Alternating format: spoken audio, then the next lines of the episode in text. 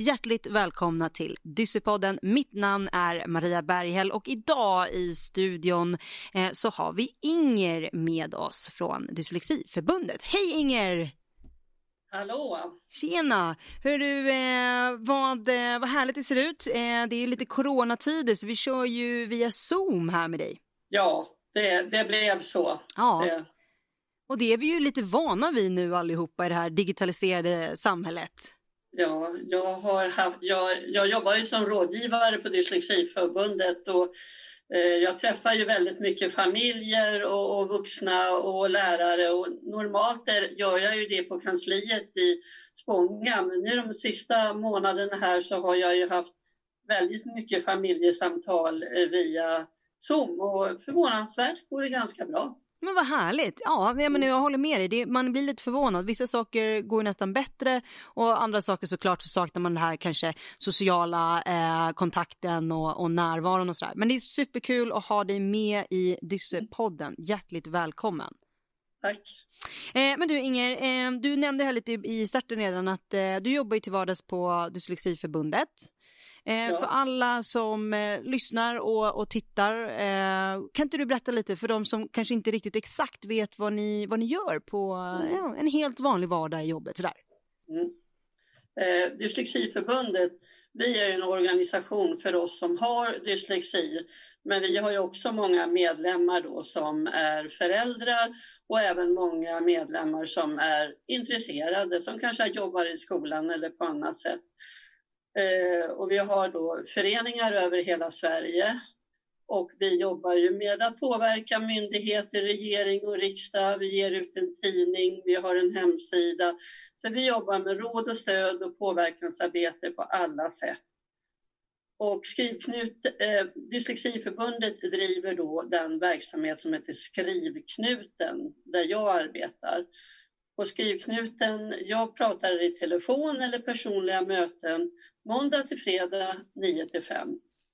Och, och då ringer man bara till mig och så svarar jag på frågor, skickar mejl och har peppsamtal. Och det är väldigt många föräldrar. Även nu under sommaren har jag samtal varenda dag. Men snart ska jag gå på semester, då får telefonen vila ett tag. ja, vad, vad härligt med, eh, med semester. Men, men otroligt spännande att höra att det är många föräldrar som, som verkligen tar tillvara på den här möjligheten som finns att, att kunna ringa Ja. och prata med, med dig och med er. Ehm, en, en liten spontan fråga på det är ju så här, vad, vad kan du säga, vad, de tre vanligaste frågorna som, som faktiskt kommer från eh, föräldraperspektivet då? Vad, vad, kan du, kan du Ja, hjälpa oss jag- där? Först ska jag bara säga att Skrivknuten det är ju en verksamhet som har funnits ända sedan i mitten av 80-talet. Och, och jag har jobbat på Skrivknuten som rådgivare och kurator ungefär sedan eh, 93-94. Så jag har jobbat över 25 år som rådgivare på Skrivknuten. Wow, det är ju helt fantastiskt. Trots att jag har jobbat så länge så kan jag säga att de vanligaste frågorna är ungefär detsamma. Eh, dels är det då föräldrar som undrar vad har jag rätt till? Vad har jag för rätt för, för stöd och hjälp i skolan? Eh, sen är det också väldigt många som frågar om enskilda hjälpmedel eller anpassningar. Men självklart är det också många vuxna som ringer som har frågor om studier, arbetslivet eller saker som kan krångla till sig i ett liv liksom, där det handlar om läsa och skriva. Och jag svarar på alla de frågorna, men det är mest föräldrar, men en hel del vuxna som ringer till oss och ett annat barn. Men vad härligt med, med mixen. Eh, och eh, jag har otroligt eh, roligt att lära sig att ni har funnits från, vad sa du, 1980? 86 startade 86. Skrivknuten 86 var skrivsknuten. Ja. ja, och Dyslexiförbundet startade 79. Mm. Eh, och sen så har vi ju vuxit till det vi är idag då. Och man kan ju också säga då att vi är ju tre dyslexiorganisationer och vi eh, samarbetar ju och vi sitter ju till och med i samma lokal. Så det är ju vi, Dyslexiförbundet och sen har vi då Föräldraföreningen för dyslektiska barn som har den här podden. Och, och det är ju då framförallt en föräldraförening och sen Jajamän. har vi då Svenska föreningen som är en förening för yrkesverksamma, då, lärare, forskare och andra. Mm. Och vi tre dyslexiorganisationer vill samma sak men kommer från lite olika bakgrund. Och nu sedan flera år tillbaka så samarbetar vi väldigt no nära varandra, till och med i samma lokal. Men och det låter ju otroligt bra just att få det här nära samarbetet, man kan jobba för en och samma sak men på olika, olika sätt och, och liksom ta tag i olika delar. Eh, eh, 1986 alltså skrivknuten, det är ju ett bra år, alltså jag är ju född 1986 så det är ja, riktigt bra år.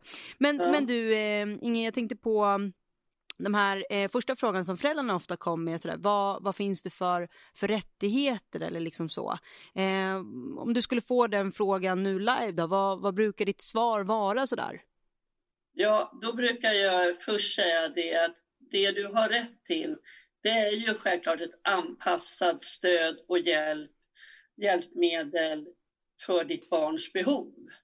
Bekymret är ju att så väldigt många skolor och även ibland enstaka lärare har inte den grundkunskapen som de borde ha för att kunna hjälpa barnet. Eh, och för att man då ska kunna få den hjälpen, till exempel då längre tid, muntliga prov, eh, talböcker i alla ämnen och så vidare, så ska man då skriva ner ett åtgärdsprogram. Och det är ju det jag pratar mest om då, vikten av att föräldrarna tillsammans med skolan upprättar ett ordentligt och detaljerat åtgärdsprogram. Och där kan ju jag skicka lite tips och sånt. Och det är också viktigt att man har gjort eh, någon form av utredning så att man vet att det här är barnets styrka, det här är barnets svårighet. Och eh, många tror ju att liksom det här med rättigheter är väldigt precis, så här ska det vara.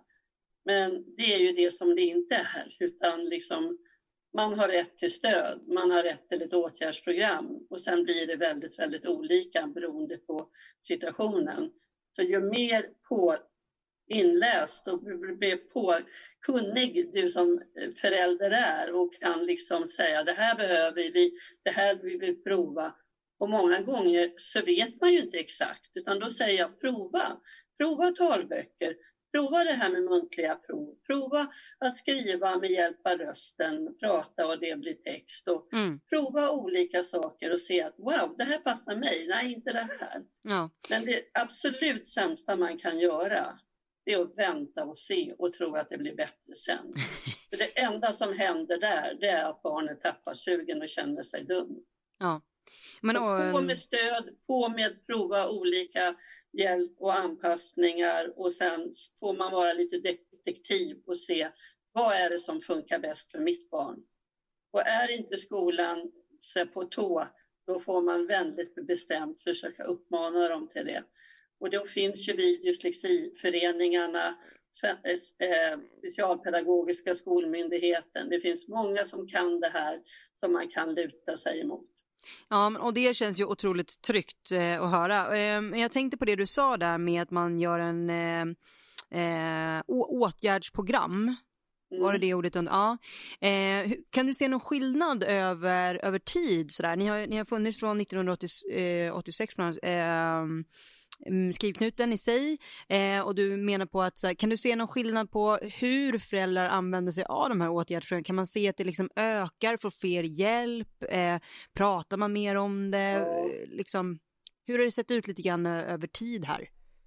Jag kan ju säga att det som har hänt allra mest på de här eh, över 25 åren jag har jobbat, det är ju liksom att acceptansen i samhället i övrigt i stort. Man pratar om läs och skrivsvårigheter, dyslexi öppnar idag och det har ju självklart blivit mycket mera hjälpmedel och det finns otroligt mycket mera hjälpmedel och appar och sånt idag än vad det fanns för 20 år sedan. Eh, bekymret som fortfarande kvarstår det är att det är så ojämnt i skolor. En del skolor kan allt, vet precis vilket, vad barnen ska ha för stöd och hjälp. Andra skolor, det väntar man och ser. Och än idag, 2020, så kan du gå igenom hela lärarutbildningen utan att du i värsta fall får höra någonting om läs och skrivsvårigheter och dyslexi, utom lite i förbegående. Och det tycker jag är ett svek mot lärarna. Och sen då när lärarna kommer ut så har de inte alltid den kunskapen med sig som de borde ha.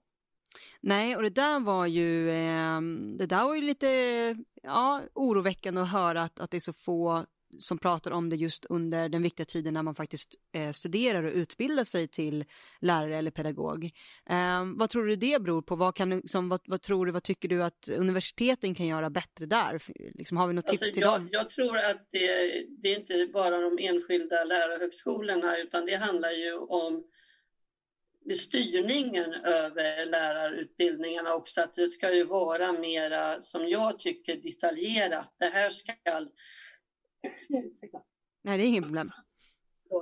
Inga konstigheter. Vi tar bort. Eh, att, att styrningen av lärarhögskolan tycker jag ska vara mera detaljerat, att det ska ingå att alla lärare ska lära sig om läs och skrivsvårigheter, dyslexi, neuropsykiatriska funktionshinder och att det ska finnas liksom en, en ram. Det här ska ingå i alla lärarutbildningar. Och det gör det inte, utan det är lite olika upp till varje lärosäte eh, hur man lägger upp, upp eh, lärarutbildningen. Och det är ju samma sak i grundskolorna, att en del grundskolor de har väldigt bra eh, handlingsplan för att hitta de här barnen tidigt och ge barnen stöd och hjälp och anpassningar. Skolan vet allt om hjälpmedel och anpassningar och sen en skola en kilometer bort, de kan ingenting. Nej. Och det är det här slumpen, hela tiden är det slumpen. Om jag har en lärare som kan detta eller inte, om jag går i en skola där det finns liksom en handlingsplan och det finns liksom ett system, så här jobbar vi. Mm. Och det är frustrerande. Ja, men, och det, det kan jag verkligen tänka mig, eh, och just när man vill jobba eh, hållbart, långsiktigt, att, att, det verkligen, eh, att man vill ha det väldigt jämnt mellan skolorna så att all, alla är med på samma tänk och samma bana. Eh, få upp minsta nivån kanske i mm. arbetet. Mm. Ja. ja. Men ehm, men eh, Inger, eh, hur, hur, är det så att, hur kom det sig att du började jobba på Dyslexiförbundet och sen på skriv, Skrivknuten? Eh, jag har ju, min bakgrund är att jag har ju själv dyslexi. Och väldigt kort om det, så jag gick igenom hela grundskolan och gymnasium med, utan att förstå varför allting var så svårt. Jag kände mig mest ledsen och dum, framförallt när det gällde svenska och engelska. Sen var det många ämnen där, där det gick bra för mig. Och jag var ju också så att jag blir, min styrka det har alltid varit att jag är duktig på att komma ihåg och jag är väldigt frågvis. Så jag på något sätt klarade stora delar av grundskolan och gymnasiet genom att lyssna och fråga. Men så fort det skulle skrivas så blev det tok. Mm. Och ingen tog tag i det. Och eh, min skola förstod det inte och mina föräldrar förstod det nog inte heller. Mer än att jag skulle träna mer ungefär. Mm. Och det som händer då det är ju självklart att jag tappade sugen och kände mig ledsen och dum samtidigt som jag visste att jag var bra på mycket annat. Eh, min vändning det kommer när jag är ungefär 25-26 år och jag lite av en slump hamnar på komvux. Och där var ju också en slump att jag råkade få den bästa läraren som fanns. Jaha, vad härligt den läraren på komvux, hon ändrade det mesta i mitt liv. Genom att förklara för mig vad dyslexi var. Hon gjorde också en ordentlig test på mig. Eh, hon visade mig talböcker och den tidens hjälpmedel då, det var ju datorer men det är ju museiföremål mot vad vi har idag. ja, det här var ju då på eh, mitten av 80-talet.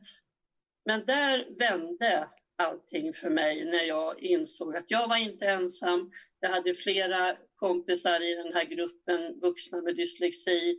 Jag upptäckte talböckerna som fick mig att se wow, jag kan läsa. Mm. Och också det här, hon trodde på mig. Och jag började då berätta om att jag hade en dröm. Det var att utbilda mig till socionom och kurator. Men jag var ju livrädd efter jag hade haft det så svårt i skolan. Och hon stärkte mig och sa, du kommer klara det här. Och det gjorde jag. Ja, det är fantastiskt. Alltså, sånt här blir man ju så lycklig av att höra eh, och hur viktiga våra lärare och pedagoger är där ute i skolvärlden oavsett om det är liksom på, på lågstadiet, mellanstadiet, högska, eh, högstadiet, gymnasium eller högskola och universitet. Att hel, eller, eller vuxenutbildning, att hela vägen eh, faktiskt försöka prata om det, ta upp det och eh, vara så pedagogisk man kan. Eh, för man har ingen aning om, precis som du är inne på, när diagnosen kom och vad man har för eh, bakgrund eller reaktioner till det. Men eh, det där är jag jätte, jätteglad att höra. Tillägga en sak, för det ja. man ofta säger då och som jag också hela tiden trodde, det var ju att man skulle träna och träna och träna och sen skulle dyslexin försvinna.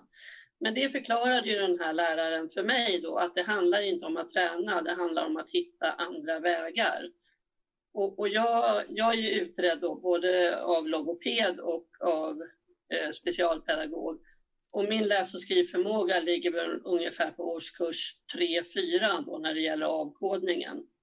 Fast jag har ju väldigt lätt för förståelsen då. Och stavningen, den är också en katastrof. Och då när jag liksom insåg att det handlar inte om att jag ska träna bort det här, utan det handlar om att hitta andra vägar. Och jag fick upp eh, ögonen för talböcker och datorer, då ramlade allt på plats. Och sen då kände jag nog också lite så här revansch. Mm. Att jag ska nog visa dem att dum är jag inte. Ja. De var ju säkert mest mig själv. Det låter, ja, jag gillar... När jag väl kom in på universitetet så fick jag en otroligt bra stöd.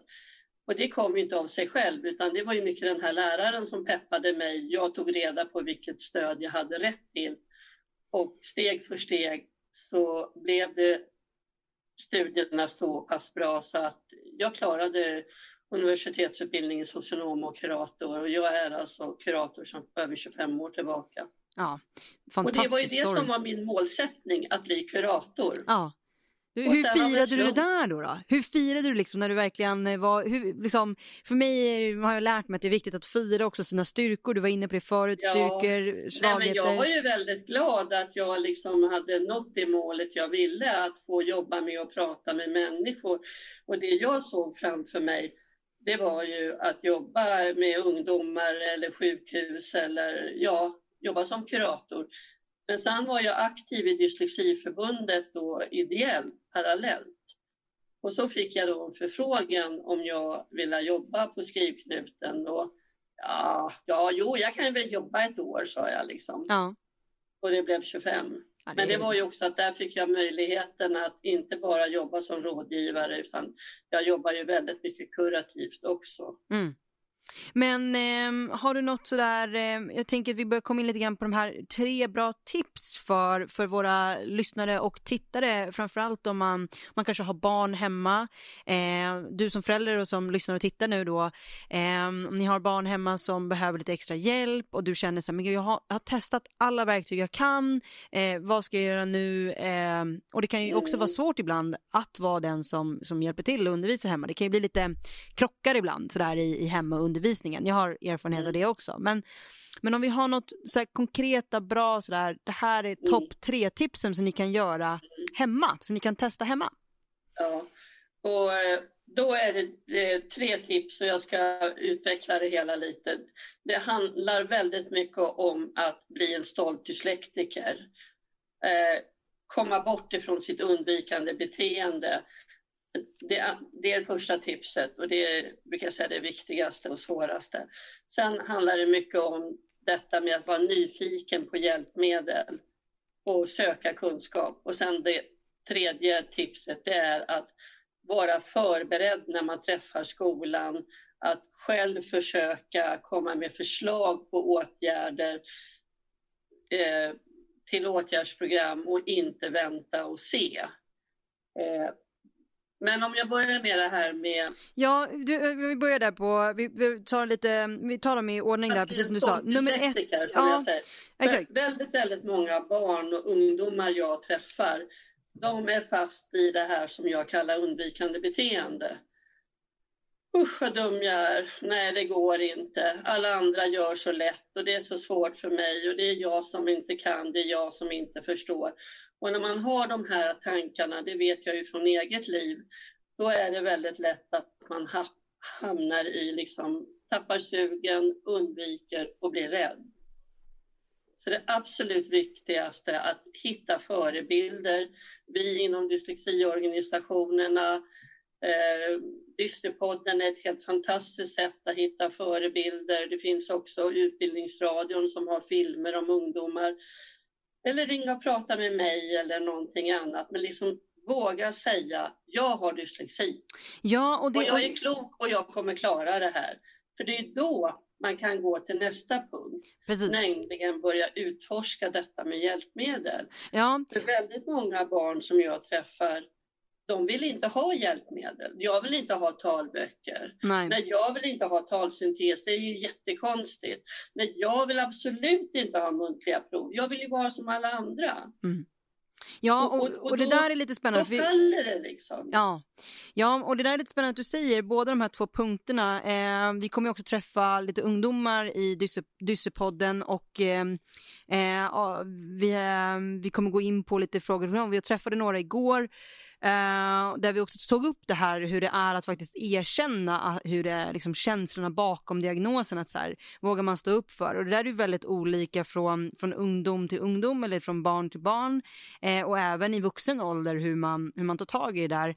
Um, Innan vi går vidare till den sista där så tänkte jag bara att vi skulle kunna trycka lite extra på det där med, med att våga vara stolt över det. För det är precis som du säger att det är svårt att ta sig vidare i processen. Um, och eh, om vi tänker ut föräldraperspektiv där då, finns det, finns det något eh, konkret tips som vi skulle kunna ge våra föräldrar att så här, det här skulle du kunna hjälpa ditt barn med för att komma över tröskeln? Jag tror just det här att hitta förebilder, för det är en sak när föräldern förklarar att ja, men du är duktig, du kan det här, du är bra. Och barnet kommer bara liksom, ja, ja, ja, det säger du bara. Men liksom att träffa, träffa andra ungdomar som har dyslexi, antingen då inom FTB, Föräldraföreningen för dyslektiska barn, eller Dyslexiförbundet, eller ringa och prata med mig eller någon av era ungdomar, liksom att få kontakt med andra som har upplevt liknande och bli peppad av det. Och det som gav mig den här vändningen som jag sa förutom läraren, det var ju de här andra vuxna i den här gruppen som jag gick. Så att hitta förebilder och mm. hur mycket lär, föräldrar ändå peppar, vilket de ska självklart göra. Ja, ja så är det inte säkert att barnen lyssnar. Ibland måste det komma från annat håll än för föräldrarna också. Det är helt rätt. Eh, helt rätt. Och det, jag det... har ju väldigt mycket sådana här stöd och peppsamtal och och det är helt fantastiskt att se där på, jag kanske sitter och pratar 30-40 minuter med en ungdom och jag liksom ser på ansiktsuttrycket hur barnet ändrar sig bara under vårat samtal. Ja, och det där är så otroligt häftigt att se och precis som du säger, det finns många vägar till inspiration och till förebilder. Eh, jag kan faktiskt tipsa också direkt här när vi ändå är inne på det att eh, Dyssepodden, vi kommer också finnas på sociala medier där vi redan nu har börjat få lite eh, feedback och pepp och frågor både från eh, nya följare men eh, vi, såklart eh, så får ni fortsätta följa oss på sociala, sociala medier och där kan ni också chatta med oss i, framförallt i, sen på Instagram. Så att som, precis som du säger, det finns många vägar till inspiration och vi ska försöka jobba just med, med att hitta goda förebilder. Både mm. för våra barn och unga men också för, för våra föräldrar. Så det är ju toppen. Men du, ingen lite snabbt då. Eh, du, nummer två var ju att man ska våga vara nyfiken på att hitta hjälpmedel. Och nummer mm. tre, som du poängterade där för våra föräldrar, eh, var att det är bra att vara förberedd när man verkligen går till skolan så att man liksom har lite en egen actionplan att så här, det här skulle vi kunna ja. göra. Eh, har du någon, något, eh, något bra sista exempel där på på, på någonting som föräldrar kan ta med sig direkt sådär att ja, men det, här, det här snor vi rakt av. Eh, de här tre grejerna vill vi börja med. Ja, men både ni på er på eh, föräldraförening för dyslektiska barn, ni har ju flera sådana här tipslistor man kan använda sig av. Och vi på Dyslexiförbundet och Skrivknuten har det också. Men om jag skulle vilja säga så handlar det om dels hur jobbar barnet med inlärning? Får man kunskapen på det sätt man behöver, det vill säga via öronen, genom att vara nyfiken och fråga. Hur går inlärningen till? Och hur går, hur går det att redovisa det man har lärt sig? Ska, är det så att man bara ska sitta och skriva? Nej, man måste få liksom använda sina hjälpmedel och framförallt även få uttrycka sig muntligt. Eh, är det en, till, en sak till som ja, jag tänkte en sista berätta om det är ja. okej? Okay? Ja, absolut. Eh, det som jag pratar om i alla mina samtal nästan och föreläsningar som brukar vara en så här jaha-upplevelse för både barn och ungdomar. Det är ju så att dyslexi syns ju inte. Jag ser ut som vilken tant som helst. Och det gör de ungdomarna, de ser ut som vilka trevliga ungdomar som helst. Och det här är ett bekymmer, det som inte syns. Mm. Och då brukar jag väldigt kort förklara vad är dyslexi? Jo, dyslexi det är problem med avkodning. Det handlar om att när jag ska läsa så har inte jag en automatiserad läsning. Och det innebär att när mina klasskamrater läser, då kanske mina klasskompisar lägger ner så här mycket kraft på en dag. Medan jag får lägga ner så mycket kraft på en dag eftersom min avkodning inte är automatiserad. Och det är det som är grunden i dyslexi. Och jag har också problem med det som jag brukar kalla för inre ordbilder. Den som inte har någon dyslexi, den kan många gånger se orden i huvudet, som till exempel klasskompisarna. Om nu jag tar ett exempel så hittar jag på ett ord då, gardiner. Den som inte har någon dyslexi, den kan liksom se bokstäverna här inne och har alltså en fusklapp som den skriver av. Medan jag kan inte se orden. Jag, är, jag tror att det börjar på G, men sen är jag osäker. Så att det här med att kompisarna sitter med facit i huvudet och fusklappar medan vi med dyslexi inte har den förmågan. Jag menar, jag kan se korta ord som hej och hus. Liksom, och även att många av oss har problem med det som kallas ordmobilisering, att få fram ord. Jag vet in i huvudet, men när jag ska säga det så, så tappar jag det. Och det här är ju saker som inte syns. Att jag har en dålig automatisering, att jag har de här inre ordbilderna och att jag har svårt med ordmobilisering. Och jag har hållit i alla fall några tusen föreläsningar för lärare och när jag berättar det här så säger lärarna, va? Menar du att eleverna inte ser orden i huvudet? Ja. Ja, men då blir det ju svårt. Mm. Och det är där man måste börja, att lärare, föräldrar och andra måste förstå vad dyslexi är och inte tror att det handlar bara om att träna, utan det handlar om att hitta andra vägar och veta att jag duger som jag är. Ja, ett fantastiskt bra avrundning där. Jag, jag känner igen mig mycket också. Jag har ju också själv dyslexi och jag har ju valt att jobba med någonting som är väldigt socialt. Jag är också föreläsare bland annat och eh, utnyttjar liksom min största styrka med mig själv, vilket är min sociala kompetens. Eh, för när jag pratar och när jag står på en scen och, och liksom pratar om ett tema så kan man ju inte se om jag stavar fel eh, eftersom jag pratar. Så det har jag försökt eh, liksom välja som, okej okay, men jag vill jobba med min styrka. Um, så jag lärde mig massa här nu också bara om mig själv av att, av att lyssna på dig. Så det var en väldigt bra och pedagogisk förklaring. Det är ju klockrent. Ja. ja. Eh, Inger, tack så jättemycket eh, för att vi fick ha dig här i Dyssypodden. Tack för alla bra tips, alla bra råd. Mm. Eh, och och eh, precis som Inger sa då, ni, ni kan ju också hitta lite så här eh, tipslistor då både hos eh, Dyslexiförbundet och eh, på FDB. Eh, så om ni söker då på Dyslexiförbundet och eh, googlar upp FDB så finns det hjälp att, att hitta där, eh, både på tips och råd. Ni hörde också Inger berätta om de här listorna och sen så kan man ju också kontakta er Inger. Nu ska du på man semester. Man kan ju ringa eller mejla eh, skrivknuten. Nu ska jag ha semester semester här ja. och är tillbaka i mitten av eh, december. Nej, mitten av eh, December låter bra, augusti. det är en lång och skön semester. Ja, mitten ja, av augusti. Jag är tillbaka i mitten av augusti ja. och eh, då är alla föräldrar, ungdomar och andra som har frågor om dyslexi eller vill ha ett möte väldigt välkomna att kontakta via telefon eller mejl. Och man hittar ju då mina uppgifter på vår hemsida då, dyslexi.org. Fantastiskt. Där har ni också all information om det. Men då kör vi så då. Då, ja. kan vi eh, börja avrunda. Så mitten av december, nej jag skämtar. Mitten av augusti så finns det hjälp att få igen. Men fram tills dess får ni jättegärna tuna in. Förstod du vad som hände där? Där var det ett ordmobiliseringsproblem. Alltså, ja. Jag visste in i huvudet. Men det kommer fram fel ord. Och det här händer mig. Ibland vet jag inte att jag gör det. Ibland så upptäcker jag det själv. Det, det blev fantastiskt, det var bara skärmigt. Eh, ja. ja.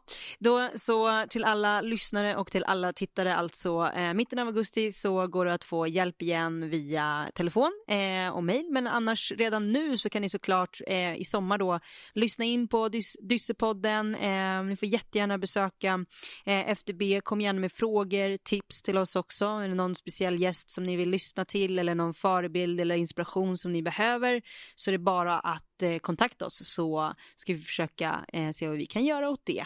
Men för nu, Inger, tack så jättemycket för att tack vi fick själv. prata med dig. Det var väldigt roligt att få vara med i Dyssepodden. Dyssepodden är min, av mina favoriter. Way! Ja, det är superkul, superroligt. Det är jätteroligt att få vara igång på en 2.0. Ni har gjort ett fantastiskt jobb, eh, så vi är ja. jätteglada att få fortsätta. Men Inger, ja. massa, massa eh, tack och ha en jätte, jättefin sommar. Ja, tack, tack. Hej då. Hej, hej. Ja, eh, det var allt ifrån Dyssepodden idag. Eh, tack så jättemycket för att eh, ni har lyssnat eller tittat på oss. Ehm, det är jätteroligt att vi kan ha båda alternativen eftersom man lär sig på olika sätt. Så ja, tack så jättemycket för oss idag. Mitt namn är Maria. Vi syns nästa avsnitt. Hej då!